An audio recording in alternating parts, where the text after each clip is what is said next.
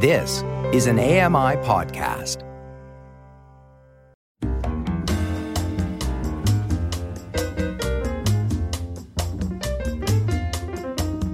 Welcome to My Life in Books Authors Talking Books, presented by blind writer and broadcaster Red Szell from his home in London, England.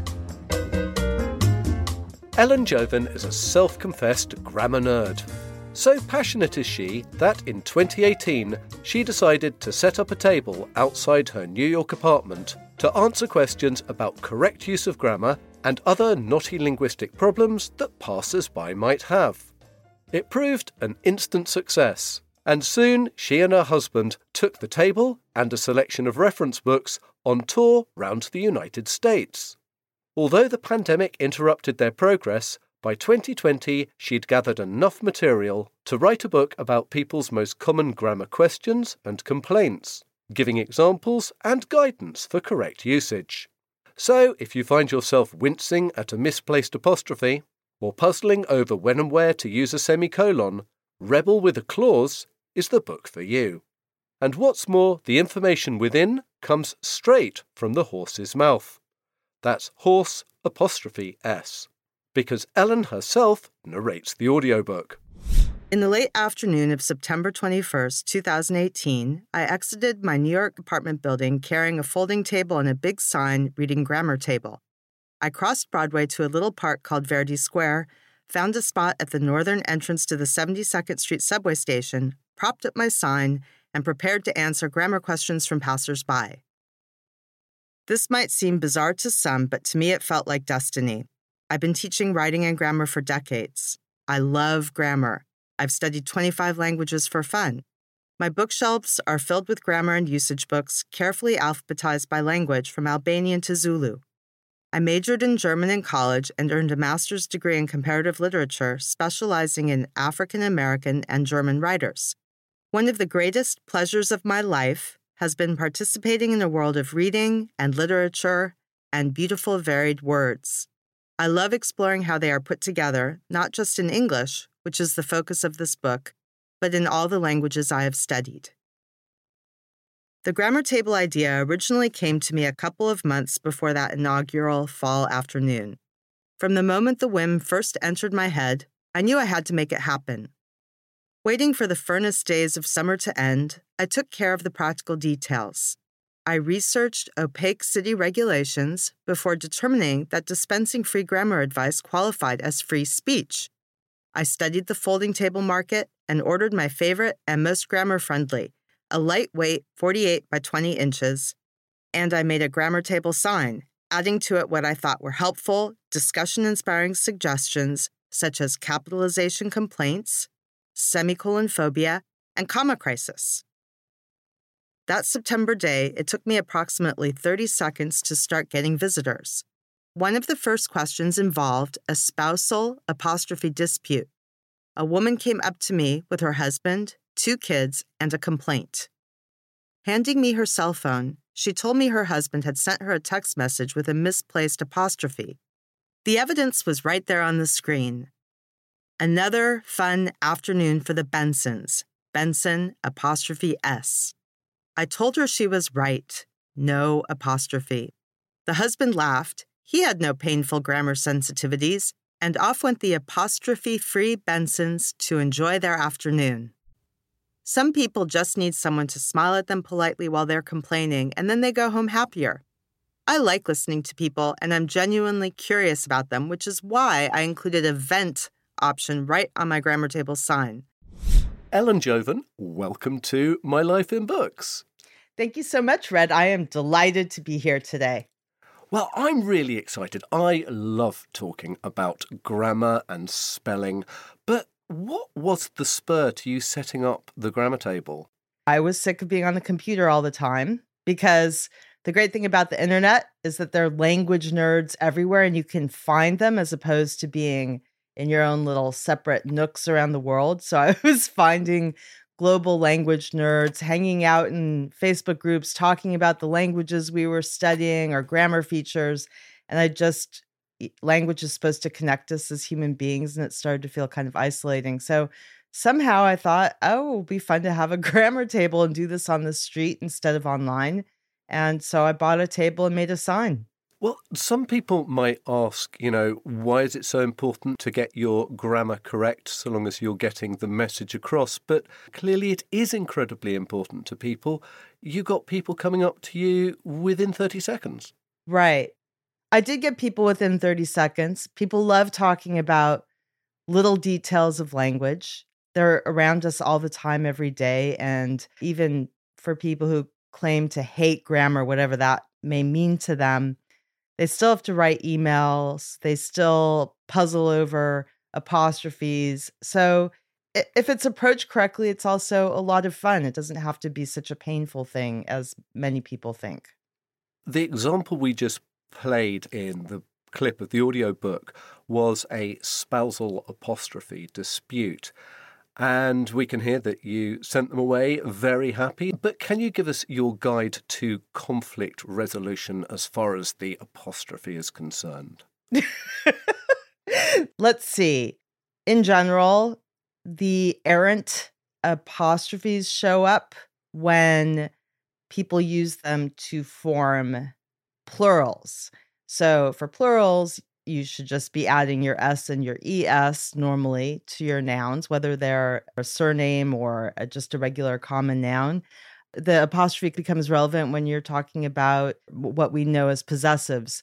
And I think sometimes that term confuses people because it doesn't always feel strictly like possession, like the dog's tail. Does the dog possess the tail? Not exactly, but that's the idea the dog apostrophe S tail. An area that I get a lot of complaints about is the stray apostrophe used for plural formation in odd situations, like the 1970s, for example. Normally, at least in the US, I'm not sure about usage elsewhere. Uh, we normally write 1970s with no apostrophe before the S. But you see in historical texts that people often wrote it with the apostrophe. And that's a case where you're sort of changing the substance of the noun in the middle of it from a number to a letter. And so in things like that, like mind your P's and Q's. So normally you wouldn't just write PS, you would write P apostrophe S, or you'd have something distinguishing it. So the, there are rare cases where you do use them for plurals, and that throws people. And of course, you always need to use one if you are abbreviating two words. So they are, but oh, for contractions, yes. There. Thank you, thank you for reminding me about the other class that I neglected to mention. Yeah, so I use them in, in for possession and for contractions. Absolutely. T H E Y apostrophe R E is a contraction of they are. I love contractions. I use them a lot. But it kind of gets a bit complicated, and I can see why people get confused. Because if you're saying they are, as in they're sitting by the pool, that sounds very much like there or there, as in they were sitting there or their ice creams were melting whilst they're sitting by the pool. And and that I suppose is where part of the problem comes. People get confused by the, the similar sounds. That's right. And that's part of the adventure of spelling things correctly in English. Often, when I see someone write T H E R E or T H E I R for the contraction of they are, it's, it seems to me that there is a lack of awareness of the actual underlying grammar principles. Mm-hmm. You know, mm-hmm. like they apostrophe re has a pronoun and a verb tucked in there, which is a very different function. Uh, and I think if you read a lot and have a lot of exposure to writing and books and all that great wonderful thing that filled my childhood that is it's a lot easier not to mix them up. But everyone has their little weird weaknesses. I have my own things that i can never remember um, that i have to look up over and over again and it drives me nuts but i just soldier on through it. are you going to share with us or are they deep? No, absolutely not. and now that we've established why it is important that we are better educated in the use of grammar and language, you and your husband Brandt, who is a fellow grammar nerd, took the table on a road trip round 47 states of the United States. I know that the pandemic halted your progress. But why didn't you go to Connecticut? uh, because it was so close to us here in New York City that we just thought we could go anytime. We did go there. I would just like to register that before COVID hit, we did go there. And the plan was for me to set up at the train station, but it was kind of cold and I was hungry and we got pizza. And then maybe if we had got set up after that first set of pizza slices, we would have been out on on the train platform in time. But then I wanted seconds because grammar burn doing this stuff, you know, the table transport and all that burns a lot of calories. Um, and then by the time we finished the second serving of pizza, it was too late. And so we said, okay, we'll just come back because it's down the train line, no problem. And then we were interrupted for about two years and eight months. Pizza causes grammar hiatus. yes. During your travels to the other 47 states, though, you discovered that there were certain grammatical foibles that came up again and again and again. And the one that you call a national obsession in the United States is the use of the Oxford comma. For those who don't understand what an Oxford comma is, could you explain and then whether and when we should use it? Sure. I know the Oxford comma under a couple of different names. I use the term Oxford comma because that's what most people know it as here, but I prefer the name serial comma, S E R I A L. I also know it as a series comma, and that is the comma before the and in a list of elements. For example, when I was in Connecticut, I ate pizza, comma, salad, and pie. So the comma before the and in that list, that's the one that, that is referred to as the Oxford comma or the serial comma. And some people put it and some people don't. Associated Press style, which governs a lot of newspapers, uh, doesn't put it in unless it's necessary for clarity. And um, most book publishing, though, that I'm familiar with at least, which is often governed by something called the Chicago Manual of Style. That style would have a comma before the and. That upsets people a lot. So a lot of there's this idea that you can't have a comma and and abutting each other, which is incorrect. Um, the people who who want the comma in there insist that it doesn't make sense if you don't have it in there and it binds the second to last and the last item, which is also untrue and I find it fascinating psychologically to think about why people care about this so much. So I've had a lot of fun with it over the years, talking about it with people. The mock indignation, the maybe not so mock rage when people take out people's beloved serial commas. It is necessary when the lists get a little bit more complicated. So even if you are a non Oxford comma user, I would still put it in before that final and if you have a complicated list with lots of with things going on for example if you have an and in one of the elements what if one of your elements is spaghetti and meatballs then having that extra serial comma in there for sure can be useful for the reader so i ordered salad comma spaghetti and meatballs comma and soda now along with the grammar table you also constructed a sign that had, well, I suppose we could call them trigger words like comma crisis and semicolon phobia and the word vent. You really did want people to, to let it out and, and, and share their, well, I suppose, grammar insecurity with you. That's, well, the vent part seems to invite more commentary on the reasons people are indignant about they don't like things they encounter they don't like what their spouse does with a particular word or their daughter-in-law. Um, and i want to make clear i i do want the conversation at the grammar table to be pleasant. So mm. vent was meant sort of humorously. I didn't want people to come up and just feel it was an opportunity for them to complain about every relative they could think of uh, whose grammar they didn't like or spelling or whatever. But there's a kind of comedic excitement about getting to talk about some little detail that you struggle with or that you are battling other people about. Uh, and I wanted that to feel playful. So um, people have taken advantage of that, especially in New York, where people love to vent. well, we'll come on to some of the venting and some of the reasons why people vent. But I was rather taken by your one line cure for when you feel an attack of semicolon phobia coming on. Could you share that with the listeners? Oh, yes. I often use a semicolon when in places where I could use a period, but I am tying the two typically independent clauses, what could be two separate sentences. I'm tying them together a little more. I don't want the pitch to drop at the end of the first sentence as much as with a period and I like I want to um, create a closeness and intimacy between the two ideas. And I think often it creates a sort of dramatic tension. Uh, I have to be very careful about semicolons, though, because it is one of my vices. If I am left to my own devices, I will use too many of them.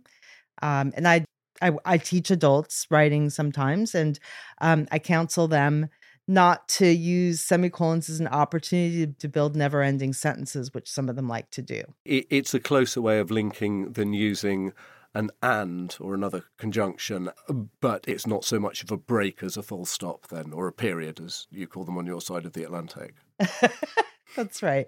And I do also use them in complicated lists where I would normally use a comma, but mm. there are already commas within the the elements, so then I have to upgrade to a semicolon. I like that one. Those are good.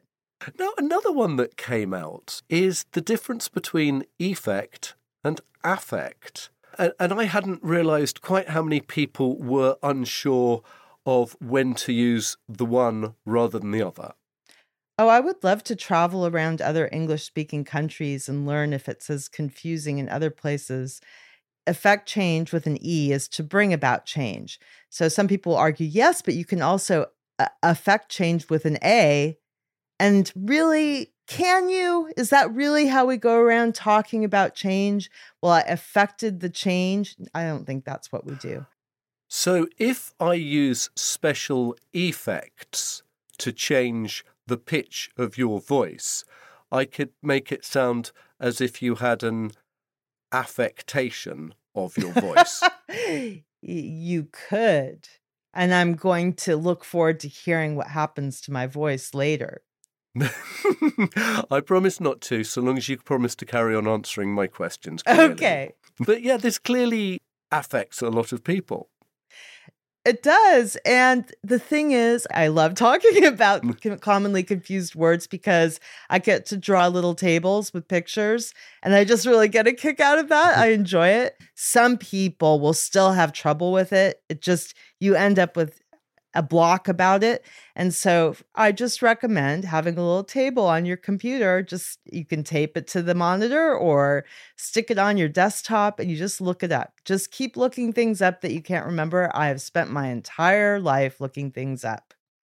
And actually, that's one of the things that struck me about what you were doing. Quite often, you will dispense a, a table or a diagram explaining exactly what you've been talking about, a little bit like a prescription. I, I came to think of the the grammar table as kind of like the linguist's psychiatrist chair. Wow, I probably need licensing then. well, you weren't earning any money from it, though, were you? um, well, someone did give me a dollar. Oh. And I don't normally accept anything, but she really, really wanted to give it to me. And I felt I needed to accept it. So I think that did turn me professional. But it's funny you mentioned about the prescription thing because I hadn't thought this through. This is the first time you've made me aware of it. But the size of the grammar table pad I had printed not long ago is about the size of a prescription pad at the at the doctor's office. And I wonder if I did that subconsciously. Well, it sounds as if your prescription pad was dwarfed by the size of some of the reference books that you had with you. Tell me which ones were the ones that you really relied on and why you didn't just have them on a iPad or other tablet. That's a great question. I like to bring physical books so people can see what I'm using. Because if I'm on my phone, they might just think, you know, I'm tweeting. Mm. I want them to know what I use and I want them to know what kinds of things I consider authoritative and maybe someone will want to buy one of them. I'm not on commission, but I think often people are reluctant to spend their own money on things that will actually be beneficial to them. So um, Bryan Garner's Garner's modern English usage. He's a legal lexicographer, but he writes this usage book that just is it's like a playground of language. I love going through it. He has entries that are sort of alphabetized as in a dictionary. So if you're arguing with someone over a particular word, you just go to the entry and I just like the way he explains things because he looks at actual usage in the real world and gives examples often from there are a lot of examples from journalism which i find mm. useful and relevant you never know what you can find in there so it's very big mm. is the mm. point and last night i put it in a knapsack i was going to walk across central park to my talk and have it at my talk and by the time i got partway out the building i realized it was way too heavy and i either need to work out a lot more or I need to go electronic. So I, you know, I'm on I'm on the fence about that kind of stuff. I think I'm going to just work out more. Indeed, and there is something very reassuring about a big book. It, it, it just screams knowledge, I think, and the fact that you might have read it. I also I love having dictionaries with me mm. because. Mm um, although I do sometimes use my phone for that now, because a lot of times the questions that I can't answer have to do with some obscure etymological issue. I'm not a lexicographer and I don't have the dictionary memorized. So the dictionaries are very important to have at the table. And I know you use the Associated Press style guide, which is uh, a bit of a grammarian's Bible. And I think it was that volume that kind of wrong footed both you and me as a, as a reader when you went off to check whether you should use a singular verb after none or no one, and it actually said that you could use either. I can't remember where I looked up the none thing. I've looked it up in a million works now. So here's the typical scenario none of my neighbors has or have arrived. Mm. So I, I believe that I was taught in my in my youth um, to use it with a singular verb as as quite a few people were, but that's a mistaken idea about it. It can substitute for not one or not any, and not any is often more of a plural idea. So I would probably almost never say none of my neighbors has arrived for the meeting. I would say none of my neighbors have arrived. And sometimes people come by the grammar table. I've had this happen in the subway station, very upset. And that's actually where um, people often get the most miserable is when there's choice. And there often is mm. choice. And I like to support choice because art often involves choice. We don't want to be bound by overly pedantic rules that have nothing to do with the magic fields of language that we are dancing through in our lives.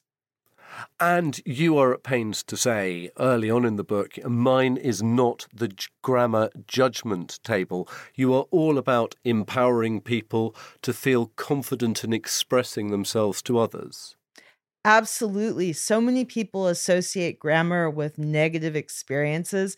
I think because I have always been thoroughly delighted about everything I've ever done with grammar throughout my childhood, I think that allows me to come at this with joy. Um, I don't feel punitive in my approach. I didn't feel my childhood had punitive grammar situations. So, wherever people are with their understanding of language or their confidence, I want them to feel that there is warmth and support and that they can ask what they want and not feel judged about it. Well, we're going to come on to the educative side later. And actually, I think we'll also see some of the lessons that we think we have learned in the past might not always have been correct. The one that irks me is when people use fewer rather than less. Yet that was one of those examples that you gave where the boundaries are becoming more blurred. And actually, very few of us would say, I went to the supermarket counter that said five items or fewer, which is technically correct. Most of us just go to the counter that says five items or less. well, you haven't hung out in my neighborhood then. we have so many fewer sticklers around here. I much prefer that phrase with less.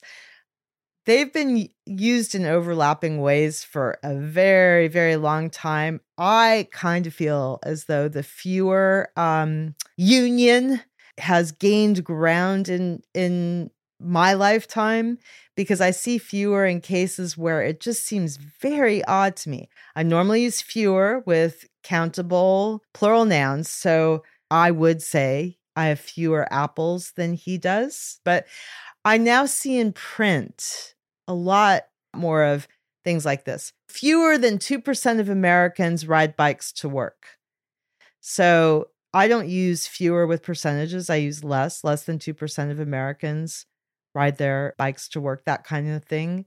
And I wouldn't say my pet pig weighs fewer than 50 pounds. That's mm. a countable plural noun. But there are situations where the units are acting as a big blobby thing. That's my technical explanation.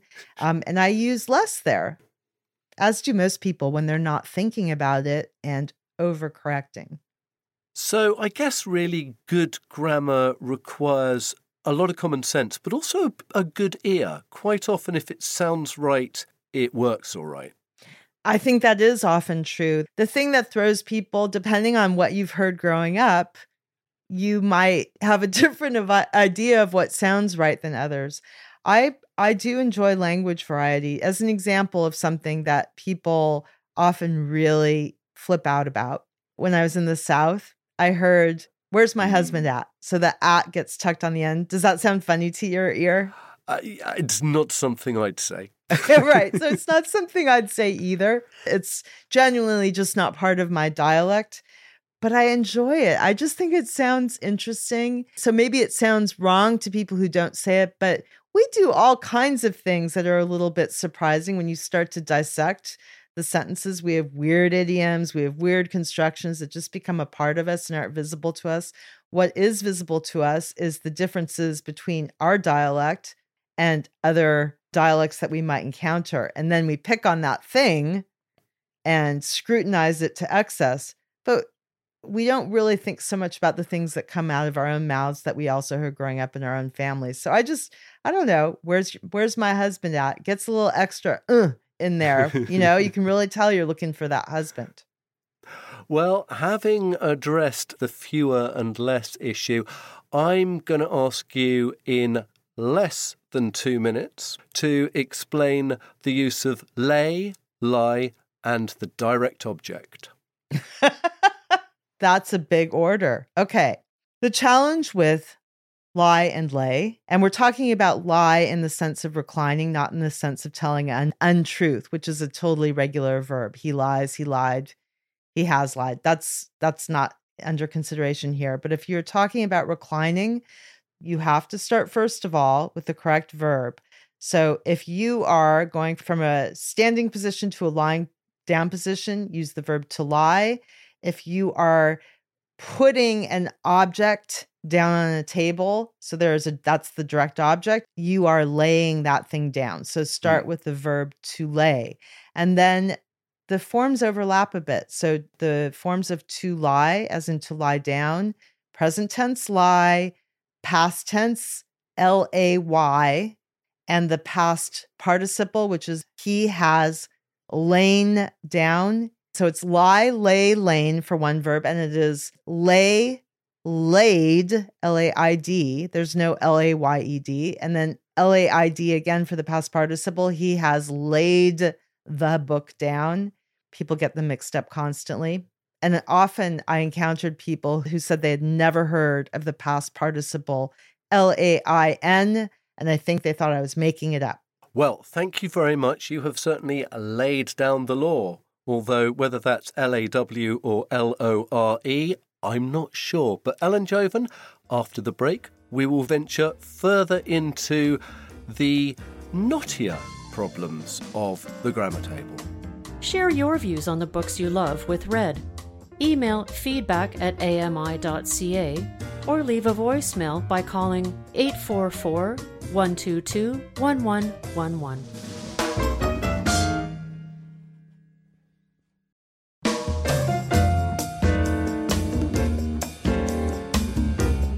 Welcome back to My Life in Books.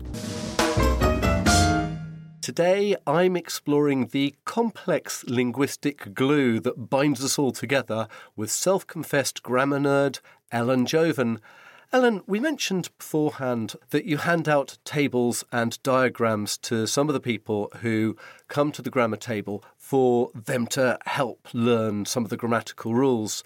Tables are something that a lot of people associate with their learning at school and they find really, really useful. And, and it is only often through visual representations or games that we can learn rules in inverted commas. One of the things I found quite striking was how many of the visitors to the grammar table felt a, a degree of nostalgia for grammar baseball at school, which isn't something that I'm familiar with, but certainly might have meant that the, the rather dry lessons that I had about prepositions and datives and ablatives might have stuck in my brain a little bit more effectively had it been more fun. I did not personally have exposure to grammar baseball, and I suspect I wouldn't have liked it as much as just regular old grammar because the only PE physical education class I had in school that really stressed me out was my softball class in seventh and eighth grade. So I would prefer to separate it from baseball. but anyway, in this case, a woman I met in Nebraska in a tiny town of a, a thousand people um, said that she had grammar baseball and what that involved it, eh, on Friday afternoons, I think, the teacher would give the students, they would divide up into two teams, and the teacher um, the teacher would give them sentences that they had to go through and identify things like is this a noun verb? Is it subject? Is this a prepositional phrase? Is this direct they had to go through and identify the parts of speech and the grammatical roles of the different elements and as they got things right they would advance through the bases and i guess sometimes they had kids who did a really fabulous job and would get home runs and then everyone would go i think she said we would we would go wild and I thought that was so cute. Now, all I needed to enjoy the grammar was the grammar. I didn't mm. do anything special that I can recall with it, no competitions or anything like that. I just loved it by itself. But I believe in pulling out the whole bag of tricks to engage students in, in all kinds of learning. It's learning should be fun as much as it can be. Sometimes you do have to do hard work and drudgery, but why not make an adventure out of it? Mm. Yeah, and your book is very much a reflection of how personal language is to people. And, and a lot of people feel an affection to the way that they were taught or to the way that they remember that they were taught, which might not always be the same thing, or, or actually they weren't particularly well taught, uh, and that has made them less confident you actually debunk some myths. Not everything we were taught was correct. You know, that rule that I remember being drummed into me, uh, never ending in a preposition, well, we've already covered it with Where is my husband at, which we both agree jars. But if I was to say, this was the book I was telling you about, that is a preposition. And that that is correctly placed. Yes. The question is do you want to follow the rule you remember from school? Or do you want to have friends? Because if you go around saying to people, that is the book about which I was telling you, your friend count is going to probably go down. And that probably, that rule, which I was definitely taught in school and no longer listened to unless I think it is better for the emphasis of the sentence, that's a stylistic choice, not a mm. grammatical one, though. But that's the book I was telling you about. is completely 100% natural. There's no way I'm ever going to write. That is the book about which I was telling you. And that's a misguided rule that people still get quite angry about sometimes. They vent about that. They use the mm. venting option at the grammar table to vent about that. And it is hard to disabuse them of that notion and sometimes I just don't even bother trying. Not everyone wants mm. to leave behind ideas from their childhood, even if they've been proven linguistically unsound. Yeah, I must say there were there were times during your book, and another one is is not starting a sentence with a conjunction like and or but, which I know I'm guilty of doing quite a lot. And and you say yes, we can do that. I I wonder who does want to perpetuate these myths, and I was reminded at times of Nancy Mitford's 1955 essay on U and non U use of words that you can perpetuate a sort of class snobbery by using the words lavatory instead of toilet uh, and, and sneer at the people who use the word toilet or lounge because they're clearly lower class. You know, those days hopefully are behind us, but maybe not for everybody. I think it's really fascinating to think about how people get attached to these ideas. And it's similar how people get attached to certain misconceptions about society or politics if there's emotion bound up in it which there is often so this is you know we're talking about childhood memories from when we were impressionable if our beloved 5th grade teacher told us something and it stuck with us you know it's pleasant for people to hang on to that. It's something that mm. they have followed and they don't want to think about in a new way sometimes.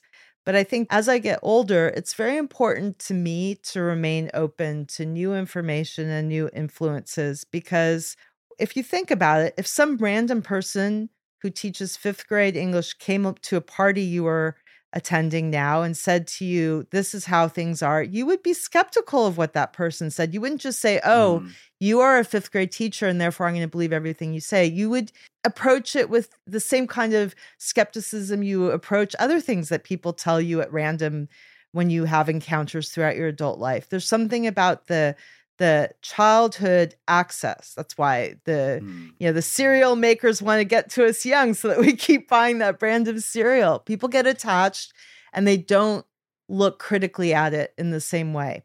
And you also mentioned memory. We just don't remember things as well as we think we do. I suppose part of the problem is that we are taught grammar and spelling.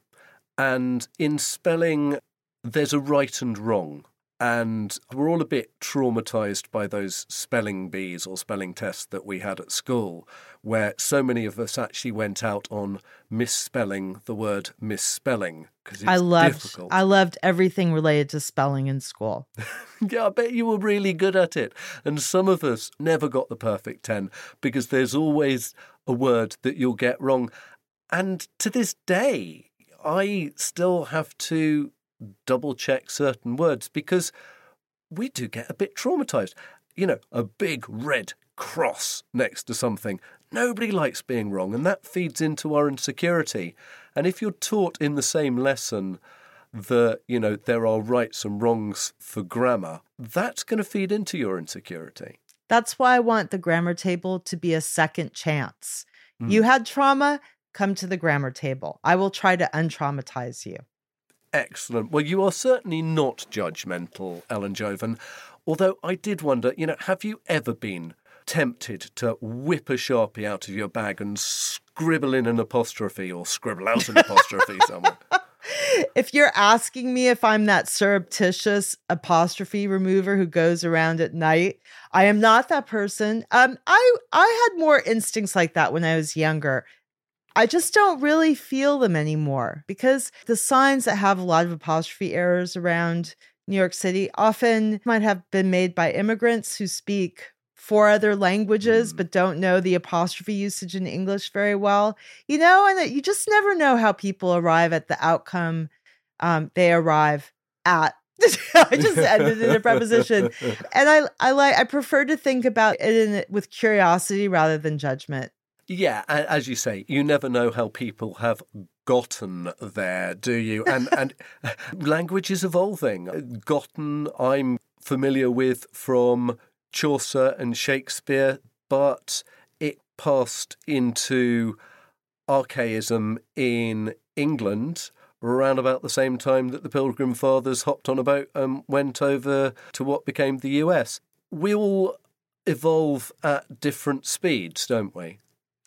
Yes, and I do get judgment from some English people about my gotten. So I'm glad you pointed that out. Thank you for um, saving me and my particular past participles. Hey, you know, if you're on the side of Mr. Shakespeare, you can't be doing too bad. so, one of the big worries that you hear is that social media is wrecking the English language with its lack of capitalization, lack of punctuation, and emoji or emojis, I don't know. Is the emoji going to kill the exclamation mark? And do we need to be worried about the kind of um, wild west of social media speak?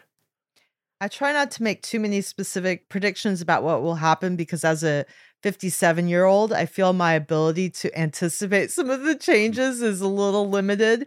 However, I do not feel pessimistic at all about the social media influence on writing. I do feel some of uh, concern about on social and political issues.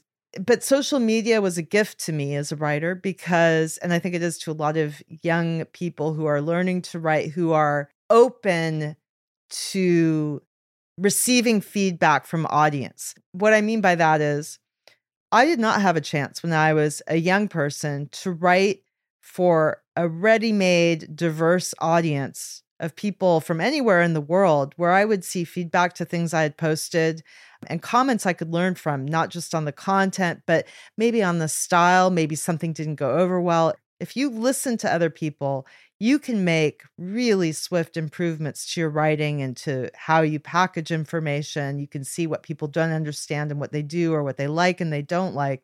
Um, so I think it's wonderful. I think in the last 10 years, it had a big effect on my writing for the better.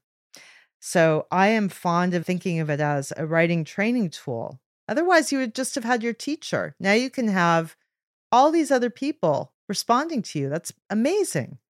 Now, earlier you used a lovely phrase language is a dance that we can all do together. And I think we can hear from your narration of the audiobook just how much you thrived off your interactions with your visitors to the grammar table.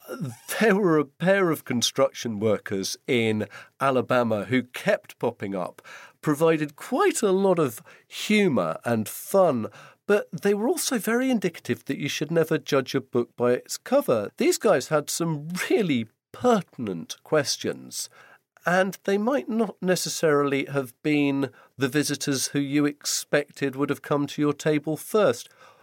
What were the things that really surprised you? Well, may I elaborate on those two men because mm. they they surprised me in a number of ways. One, you know, they were not totally sober and um, mm-hmm. they were playing hooky from work. And I was really amazed that they wanted to hang out at the grammar table at all. So I, at first I thought uh, there's one of them who was insisting that he loved grammar was putting me on. I eye him. Uh, we have footage of all this because my husband filmed it. I've looked at it recently. I can see myself eyeing him skeptically when he says he loves the English language because I was thinking he was up to something and it probably wasn't going to be good. But he really meant it. He was very attached to apostrophes in the right place commas, it, eh, commas in places that I don't even bother using them. So he was preserving English, you know, as a in his little pocket of language use there. He was really committed to some traditional punctuation, even in texting. But he's an example of what I saw all across the United States. Just that people people think of the grammar outfit maybe as being the bow tie and the and the yeah, blazer, yeah. but it it could be the person with uh, neon tennis shoes, holes in jeans, giant headset on, listening to music, uh, 18 years old. That kind of, just some people would come up to me who looked like they were not heading to the grammar table at all. And you just never know. People of all demographics. And I had fun with all kinds of people. Another one of the takeaways I, I got from this book was just how many young people children, teens, recent graduates came to you to discuss some pretty in depth grammatical questions. I certainly came away thinking that the future of language is in very, very good hands we're going to keep right on using it and communicating with it. Yes, there's some very pessimistic people who came by the table and said, grammar's dead, no one cares. but right before their visit and right after, I would have visits from very enthusiastic people. I have a, a special age group that seems to have a kind of magical connection sometimes to the grammar table 10 year olds. 10 year olds are the magic age. And then I would get children of all ages, but some of the 10 year olds, are the absolute most fun. They ask complicated questions and I think I think the pessimistic people among us should hang out with some of them. Are you going to take the grammar table on world tour and visit Canada and maybe the UK? Oh my goodness. I am so excited to talk about this. Well, first of all, I just have to tell you, after the book was published, I did make it to the remaining three states. I went to Connecticut first, um, took care of that very remote and hard to get to state. Um, Before lunchtime, was it? and then we visited the 49th state we visited, is in fact the 49th state to enter the US. That is Alaska. And then we went to Hawaii. And I was in some very dramatic places there on the side of a mountain, on cliffs, wind blowing. And then um, I want to go all over. I mean, my dream would be that I could just, I would like to be on the road right now, just roaming around. I love Canada. I would love to travel all over the UK and actually just about anywhere where people would have me. I am ready. So um, please invite me. Ellen Jovin, thank you so much for sharing your insights from the grammar table. But before I let you go, I hope you will share some of the books that have inspired you as a reader through the books of your life. All right. Was there a book that you read as a youngster that made you fall in love with reading or want to become an author? You know, that question hurts my heart a little bit because I don't like to single out books. It's sort of like the grammar table. I don't like to single out one expert or one dialect. I like to remain open to all kinds of things. And I also didn't grow up thinking I would be a writer. So it's a tricky question. But um, I did really love certain books as a kid probably the one that feel i feel the most connected to with what i'm doing now when i look back is the phantom toll booth which is just a magical tale of a young boy traveling through an imaginary land. And there was math, there was language. It was just my kind, uh, you know, the maximum nerdiness jammed into a really funny book. And I also loved the Jules Feiffer illustrations in that. I really connected with the drawings and I can still picture pretty much all of them now, years later. And is there a book that on a rainy day you'd like to curl up with and reread? also, an incredibly difficult question for me. I tend not to reread books that I have read as an adult. It is extremely unusual, or adult books that I read as a child, because typically I'll just say, Well, I love that author, but surely there's another book that I haven't read yet that I would prefer to read now because I still remember some things from that book. But there's a set of books that I read when I was a kid and that I a- actually re- reread some of not terribly long ago. And I think in a way this is not completely accidental. All creatures, great and small. J- the James Herriot books. The stories are about quirky characters who are not always 100% pleasant by conventional standards, but he tends to bring out the emotional depth and the linguistic variety. I think I think this is partly why I liked it and why I still connect to it now. Um, it, it connects me to the whole array of humanity from wealthy to not so wealthy, from educated to not so educated, from quirky to conventional. And I just loved being taken into people's lives with wit and humor and openness. Finally, is there a book you've read recently that you'd like to share with the listeners? Well, I did actually stay up really late reading last night, so I could answer this one really easily. It's a novel that's really more of a novella because it was short. I think there should be more short books because a lot of long books are longer than they need to be. Um, but this was a novella slash very short novel called Small Things Like These by the Irish writer Claire Keegan. And I just found it so beautiful.